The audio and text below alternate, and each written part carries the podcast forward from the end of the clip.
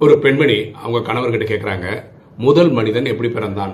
அவர் சொல்கிறாரு ஆதாம் ஏவாள் அங்கிருந்து தான் மனித பிறவியே ஸ்டார்ட் ஆயிடுச்சுன்னு அவர் சொல்கிறார் அப்போ அவங்க மனைவி சொல்கிறாங்க இல்லை எங்கள் வீட்டில் வந்து மனிதன் குரங்குலேருந்து பிறந்தான்னு சொல்கிறாங்கன்னு இவர் சொல்கிறார் அதுவும் கரெக்டு தாம்மா. நான் எங்கள் குடும்பம் எப்படி பிறந்ததுன்னு சொன்னேன்.